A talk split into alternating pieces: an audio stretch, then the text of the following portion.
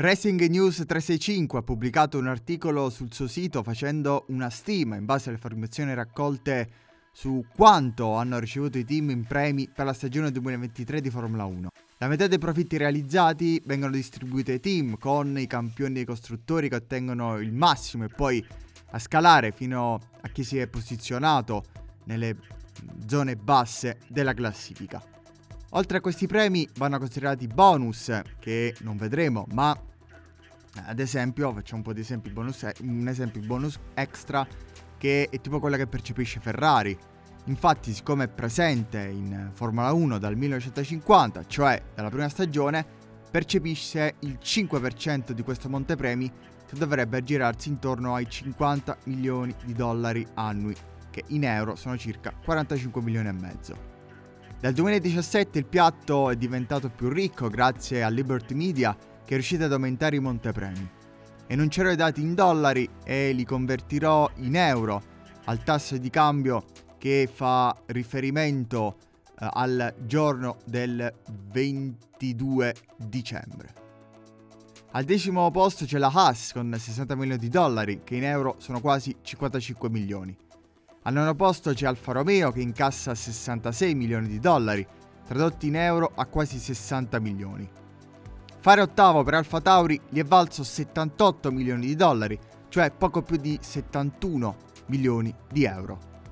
Settimo incasso più alto per Williams che intasca 87 milioni di dollari, ovvero quasi 80 milioni di euro. La lotta tra questi team, considerati minori, è stata importante vista che tra il settimo e il decimo classificato c'è una forbice di 20 milioni di dollari di premi.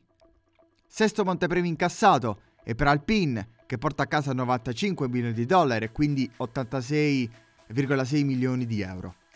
Saliamo al quinto posto dell'Aston Martin con 104 milioni di dollari, e cioè quasi 95 milioni di euro. McLaren al quarto posto porta a casa 113 milioni di dollari, tramutati in circa 103 milioni di euro.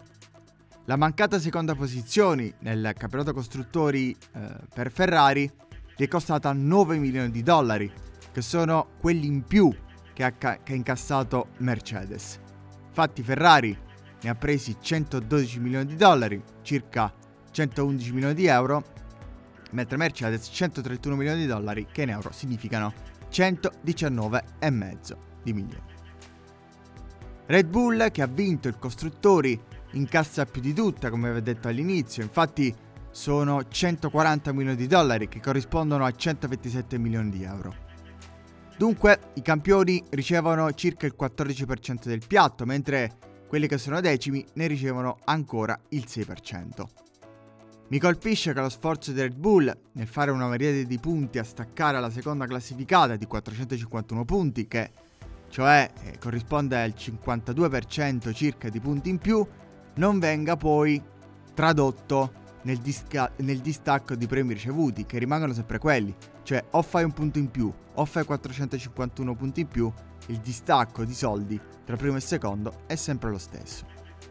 A ben vedere, visto i costi della Formula 1, Haas ha ricevuto poco, ma eh, questo bisogna considerare che non sono le uniche entrate, perché le altre entrate della Formula 1 sono gli sponsor, il merchandising eh, personali di ogni team e che dunque può aggiustare il tiro dei ricavi. E non dimentichiamo sempre che c'è il budget cap che da qualche tempo avrebbe aggiustato eh, il futuro, allungandolo di alcuni team, soprattutto quelli come AS, non, non, non dell'AS, ma come quelli dell'AS.